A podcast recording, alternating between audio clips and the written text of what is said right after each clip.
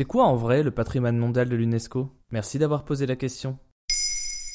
En juillet dernier, le comité de l'UNESCO s'est réuni en Chine pour intégrer de nouveaux lieux à son patrimoine. Mais qu'est-ce que ça veut vraiment dire? Selon Wikipédia, le patrimoine de l'UNESCO, pour l'anagramme de Organisation des Nations Unies pour l'éducation, la science et la culture, désigne un ensemble de biens culturels et naturels présentant un intérêt exceptionnel pour l'héritage commun de l'humanité. Bon, maintenant qu'on a dit ça, comment ça marche tout ça? C'est vrai ça Comment ça marche? Chaque pays fait une liste indicative des sites terrestres nécessitant des mesures de préservation qu'il propose au comité du patrimoine mondial. En effet, à l'origine, l'organisme est créé par l'ONU en novembre 1945 en réaction aux dégâts causés par les ravages de la Seconde Guerre mondiale. Pour ce faire, les sites proposés à l'ONU doivent correspondre aux dix critères listés par le comité, à savoir être un chef-d'œuvre artistique, faire partie de l'héritage d'une culture ou d'une civilisation disparue, être une œuvre architecturale inspirée d'un certain mouvement artistique ou un site naturel d'une beauté inégalable.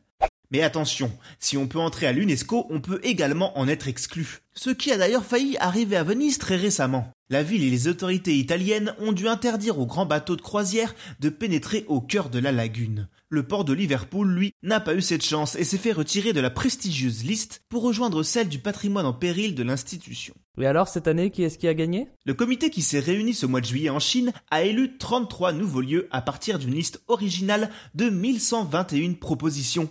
Rien que ça. Covid oblige, la liste cumulait les dossiers de 2020 et 2021. Parmi les heureux gagnants, on retrouve en majorité des sites culturels comme la ville de Nice ou le phare de Cordouan en France, mais aussi l'impressionnante citadelle de Milo à Haïti ou la maison d'un architecte brésilien à Rio de Janeiro. Mais cinq lieux naturels sont également rentrés dans la sélection, comme les forêts de Mtirala de Géorgie, le golfe de Californie ou d'anciennes mines d'or en Transylvanie.